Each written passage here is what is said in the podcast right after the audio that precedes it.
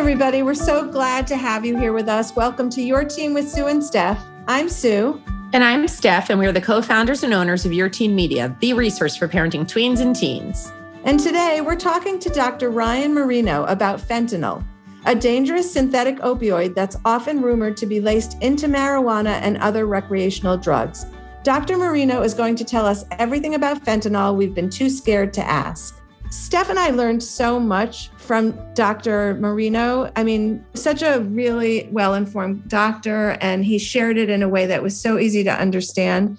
It has not been relevant in our lives. That's not to say that we're immune, no one's immune. But one of the things that I think is so interesting that I read in the research before I did, we did the interview was if you give drugs to 30 kids in a room, I don't remember what the number was, but pick a number. And and some of them are going to become addicted and it's a small percentage and some of them are going to be using it recreationally and fine and some of them are going to just not like it. I think it's so interesting. It is Russian roulette and you don't know how your body's going to respond to it. But I can tell you that I've never really liked being drunk. Like I haven't liked the way it made me feel physically. Forget out of control, but physically. So I I really never did anything. I don't know, Steph. Do you like a good drink? Do you? I mean, I like I like a glass of wine. I like a cocktail or two, frankly. But I also don't like that feeling of being out of control. So that's I think a personality trait. Like I I don't like that. I it's not. I am just really uncomfortable in that space. So, so I don't do it. right. Yeah. So it, it probably is part of the story of like, I remember talking to somebody about cutting, and that for some people, when they cut themselves, which is a mental health issue, but they feel euphoric.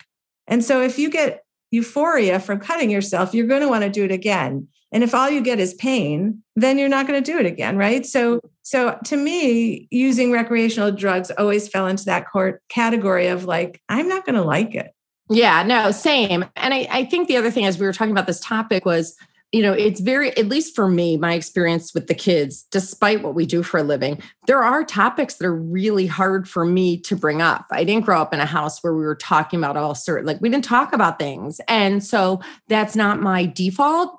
And so I really have to push through it. And, you know, I was thinking about like these tough conversations. I know we've had many experts say to us, like, even if like I know it's important. And so like that's what governs, you know, the thinking. And I'm like, okay, okay, just like bring it up. And sometimes I will say things like, this is really uncomfortable for me, but I'm going to do it anyway. It's so important that I'm going to do it anyway. And even just asking the kids, like, I've been hearing a lot about this, like the fent- I, this is how it all started. I saw that article about fentanyl strips and sending your kids to college with strips. And I'm like, wait, are we doing that now?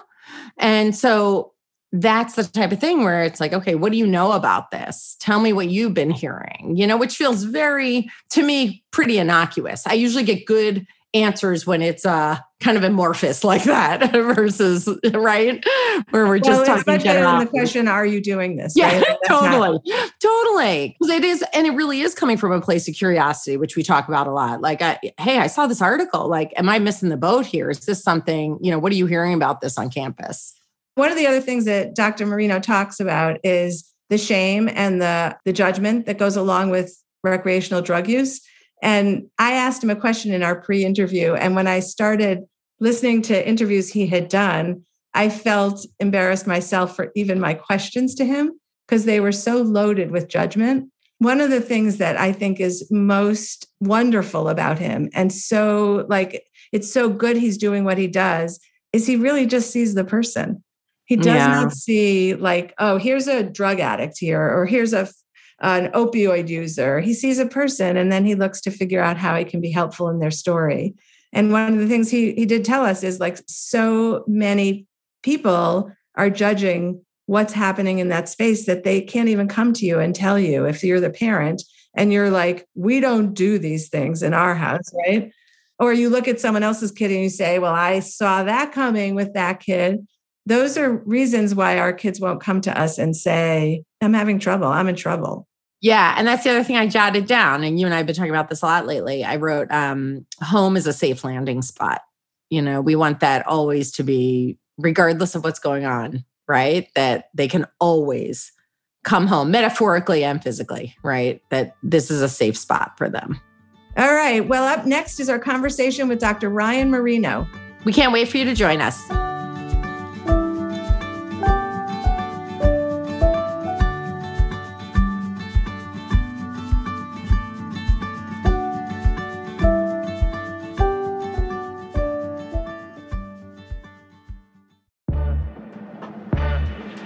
Hello, and welcome to Guilty Greenie. I feel like we should start off this show by saying it's nearly impossible to be 100% sustainable given the current world we live in. How do you eat an elephant? One bite at a time. Not a great analogy for a vegetarian, but say, you know. We're talking about sustainability, maybe not the best analogy. Don't eat the elephant is the first rule of the Guilty Greenie. There's your first challenge of the week avoid elephants. What they used to call frugal is now considered sustainable. That's such an aha moment. Frugal to sustainable. You can save money and help the planet. That's going to be our new tagline for sure. Yeah, tag- you can find Guilty Greenie on Apple Podcasts or whichever podcast platform you prefer. And join us in tackling the Guilty Greenie challenges. Until then, stay curiously green.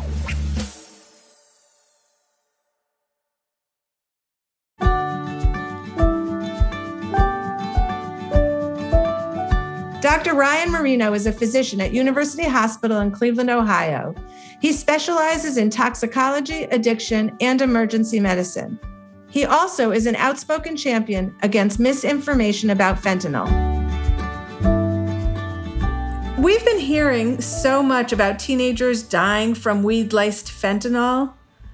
So, we want to know from you what are you seeing in the ER? Because after a quick Google search, it seems that the story might be myth so, what do you think? Fentanyl overdoses are a big problem, and people are overdosing from other drugs being contaminated with fentanyl now, and that has become quite a problem. The one thing, though, is that cannabis, for a number of reasons, hasn't been having this issue, and we are not seeing people overdosing on fentanyl from, from smoking cannabis, smoking marijuana in any form, and that hasn't been documented to have occurred as far as I am aware. How did it come to this where we're walking around not we didn't make it up. We read it in articles about this crisis. How does it come to that? In terms of the fentanyl and cannabis specifically? Yeah. I don't know exactly where this came from, but this myth has been around for a number of years. It was popularized by political figures at some point. It has been um, released by public health officials as a warning. And I mean, I think what we've seen more recently is that people who have had overdoses have said, oh, it must have been in my cannabis. It's something that could be easily proven if it's happening. It's something that we have good good tests for. There just is no proof that this is actually happening. So, can you explain the real danger of fentanyl and how it compares to other drugs? Yeah, so fentanyl is a problem. There's a reason that it's in the news, and it's a problem for people who are using drugs, which hopefully not cannabis that we've seen in any way so far. But fentanyl is a potent opioid. And so within the past few decades, the United States primarily, but other, other groups around the world have done a very good job of eliminating the heroin supply, which was kind of the like illicit street opioid, primarily used opioid. With heroin out of the picture, there was no address of the demand for opioids, and fentanyl kind of rose to fill the ranks.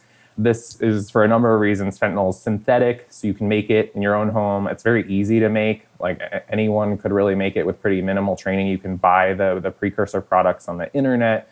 Whereas with heroin, you need like large fields with good weather to grow grow poppies. Um, you need people to, to cultivate them and then create the final product and distribute it.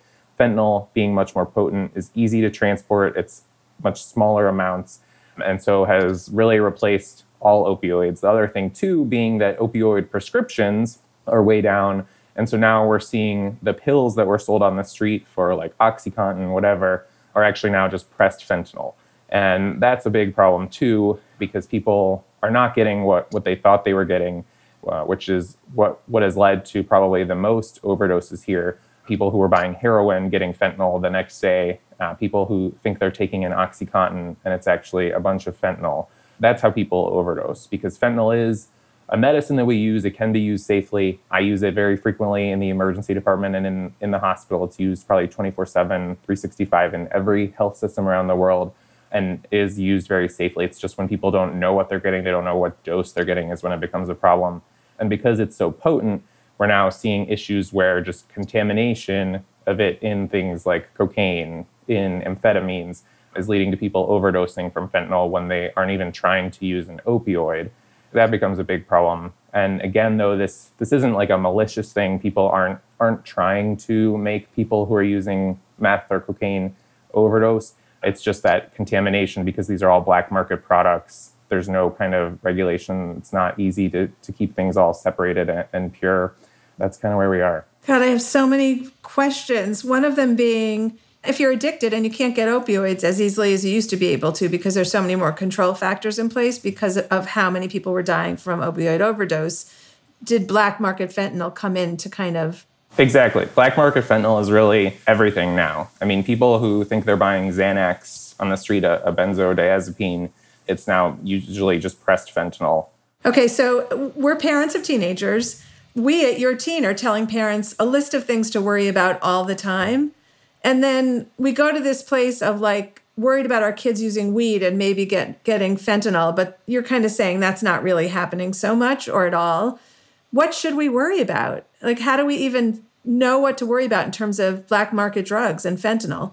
Well, I think knowing if your kids are using drugs is important and having kind of that open dialogue because if they don't want to tell you they're using drugs, they don't want to tell you that they tried something or, or they know a friend who has a problem or, or something like that, then that's when bad things start happening. And the reason people overdose every opioid overdose is entirely a preventable, but more importantly, in my mind, is reversible. So someone could do all the fentanyl, and as long as someone's around, you can reverse that overdose. There's an antidote, you can save their life. It's just Narcan. And so people overdose and die because they use alone and because they're kind of driven to use alone. And so I think the most important thing is having kind of open dialogues and trying to be available in a non judgmental way but when it comes even to this discussion about like cannabis and these fears about how drugs are very dangerous, you don't know what you're getting. Cannabis is a great example where legalization has kind of taken some of the concerns off of the table in terms of you no longer have to worry about these bizarre synthetic cannabinoids. You don't have to buy from like a sketchy place. You don't have to worry about the crimes associated with kind of black market drugs. And so, I mean, I think legalization and regulation are good good things to support in terms of making drugs less dangerous. Tell us about fentanyl strips. So, fentanyl test strips are cool little things that you can get in a lot of places. I would just couch that in some places, these are considered drug paraphernalia. So, just be careful depending on what state you're in. But uh, they're literally little like paper strips, like pH paper almost, that you can mix drugs into some water and dip them in. And it it can tell you if there's fentanyl in it. They're not a perfect measure. They, I mean, if the fentanyl is not in the little amount that you mix into the water, it's not going to pick that up. But they're a very good kind of harm reduction method, one layer of protection, I would say, in terms of trying to reduce fentanyl overdoses. If if something came back positive for fentanyl, you would know then to either not use that or use much slower, use a smaller amount, making sure someone else is around. And that's kind of the harm reduction philosophy is just trying to reduce the harms associated with these drugs. It's the same thing we do with lots of other things. I mean, alcohol is probably the easiest example, but most medicine that we practice for adults is trying to just reduce harms. After someone has a heart attack, I can't go back in time and, and fix the, the cells and the muscles of their heart, but uh, we can start them on medications that can reduce their risk for complications and reduce their risk of the next heart attack. Fentanyl strips, they're in the news. I never even heard of them. I think it's very interesting. Narcan, also in the news, saves lives. What actually is it? Should we own it? Yeah, I think everyone should own Narcan. It's, for whatever reason, still controversial. Narcan is the brand name for naloxone, and what people are probably thinking of is the intranasal formulation that the government actually specifically funded a design study so that this could be used by an uneducated or untrained, I mean, child, which sounds kind of bleak. But when you think about designing something that can save lives, you want it to be as easy as possible to use. And so it's not something that you need to be trained in. It's very easy to use. It's very effective. It works for fentanyl. It works for other opioids, even like carfentanil. But there is this misconception that having Narcan available, carrying Narcan, making Narcan available to people who use drugs will enable them to use more drugs, to use bigger doses. And that's been widely disproven in a, a lot of scientific literature. And I mean, I think the biggest misconception that comes from that is that without Narcan, the alternative outside of a hospital setting is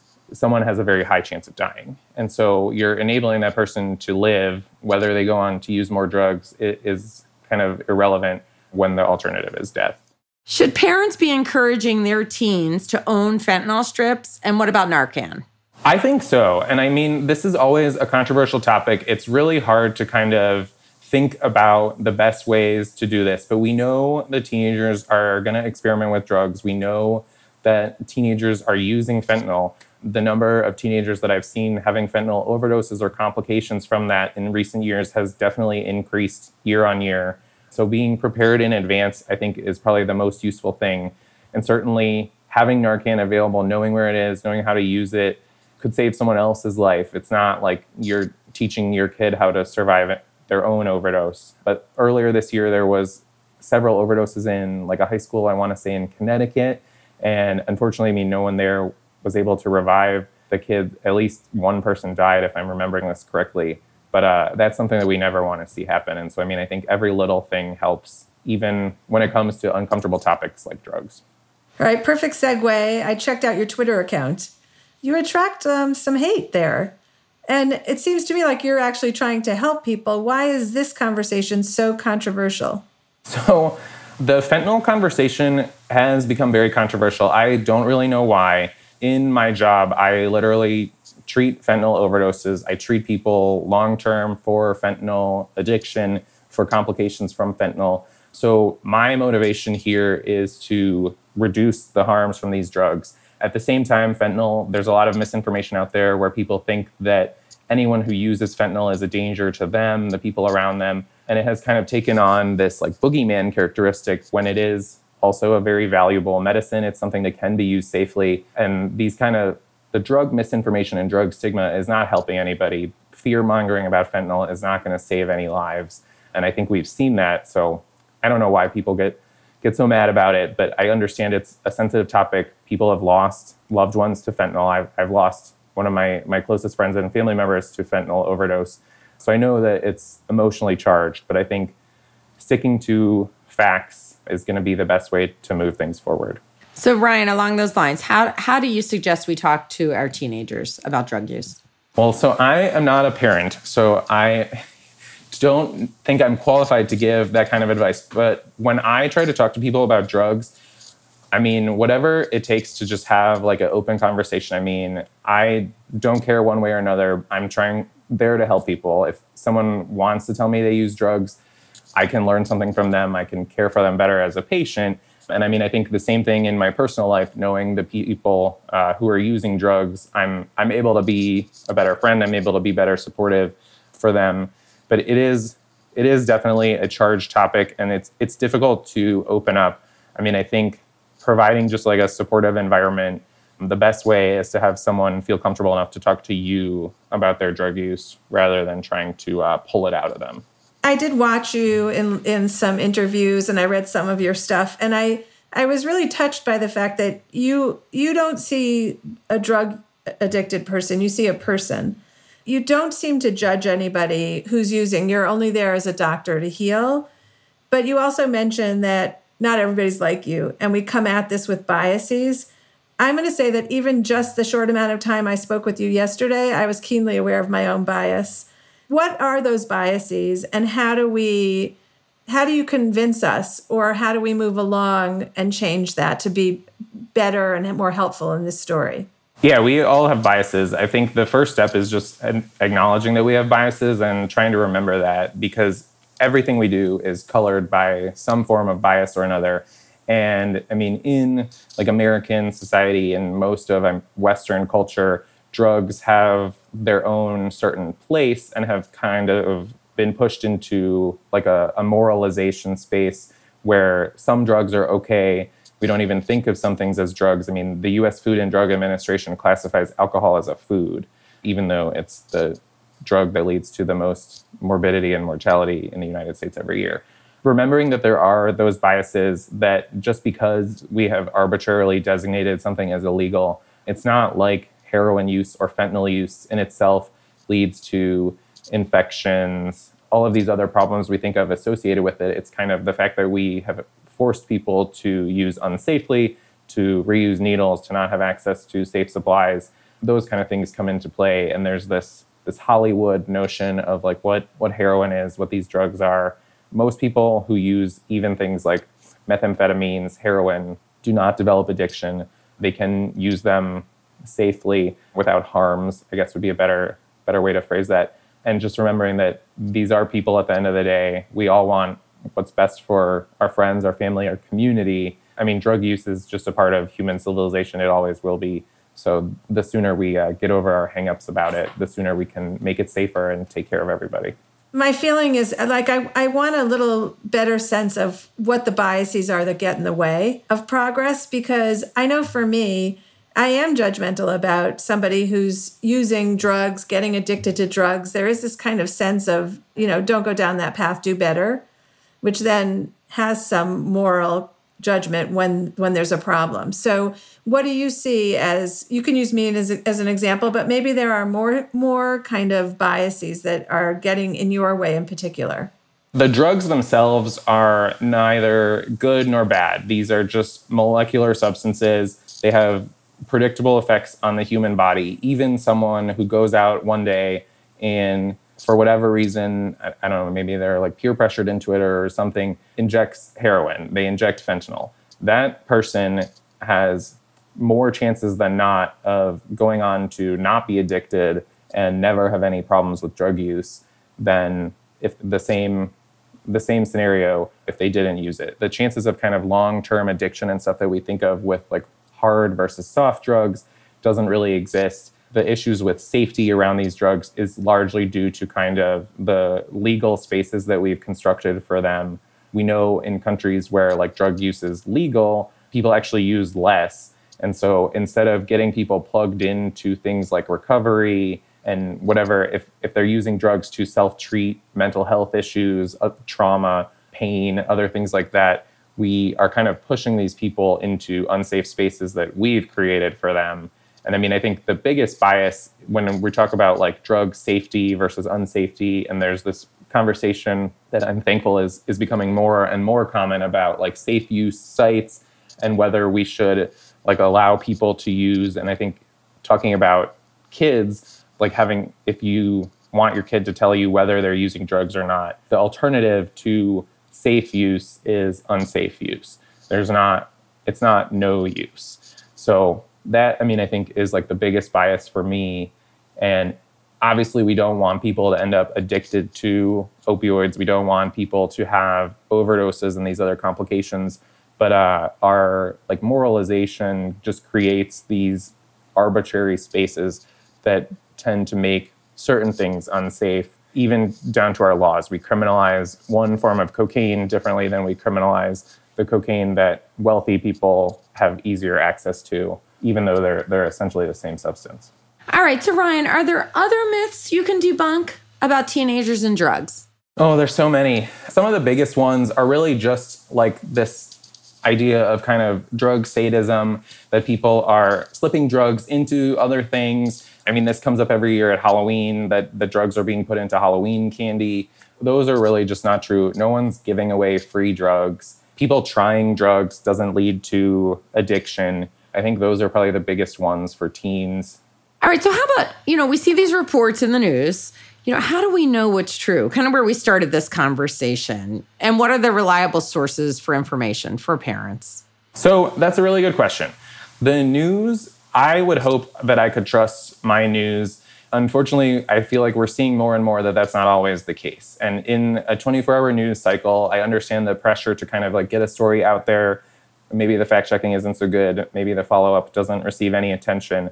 So I think just having kind of that information in your head and having the, the critical thinking about news, because we are so ready to accept what a, someone in a position of authority or someone from like the, the news media, a journalist, a reporter is going to tell us. And so it's not that like one group of people is going to be more reliable, but certainly when it comes to topics like drugs, there are people, and I mean, I'm biased here, I'm a medical toxicologist and an addiction doctor. So I feel like people like that know more about drugs than, say, like a local law enforcement who has no background in drugs. And that is unfortunately where a lot of the myths regarding fentanyl come from. But at the same time, I mean, anyone anyone can make mistakes. Anyone can be uninformed on a topic. Anyone can say something that's incorrect. I don't know everything about everything.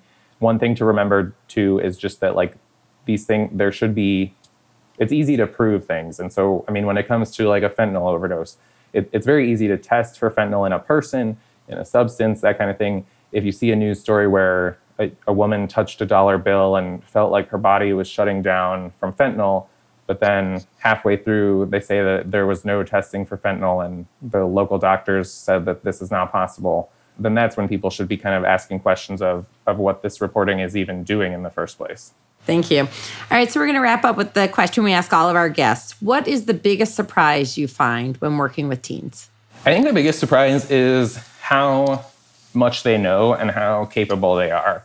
I, unfortunately, am mostly involved in kind of like the worst case scenario someone who has very severe drug problem or has experienced some awful complication from drug use and i am constantly astounded by how resourceful how self-educated these kids these teens these adolescents can be how much they know about these topics even if they're not getting information from their parents if they're not getting information from the news they're figuring this stuff out. And so, I mean, I think that's why it's important to have those conversations because if you can be someone that they want to talk to, if you can be like a trusted source, then that can make a really big difference.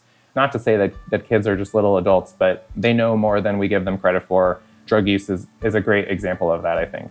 Dr. Ryan Marino, we're so lucky to have you here with us today and have you local and working with people who are struggling and fighting for the for just a safer, better world. And I don't know, helping these people recover.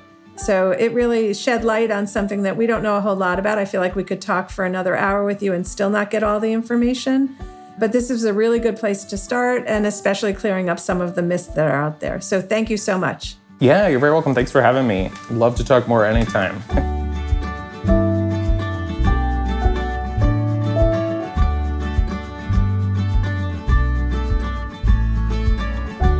Thanks for joining us for the Your Teen podcast. If you have any topics that you want us to talk about, let us know on our Facebook page or email editor at yourteenmag.com. If you're someone who reads an article and thinks of that one friend who has to read it too, think of our podcast the same way. Please share with that friend who's going to say, Oh my God, I can't believe I didn't know about your teen with Sue and Steph. And do us a favor and review and rate the show on the podcast platform of your choice.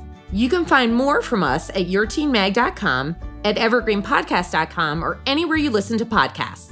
Your Teen with Sue and Steph is a production of Evergreen Podcasts. Special thanks to executive producer Michael D'Aloia, plus producer Hannah Leach and audio engineer Eric Koltnow. We'll see you next time.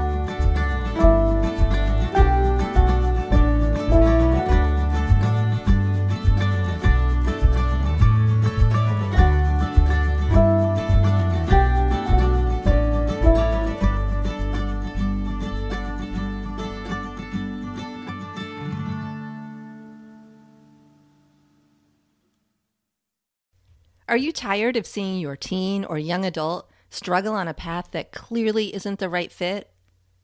Is your teenager confused about which direction to take after high school?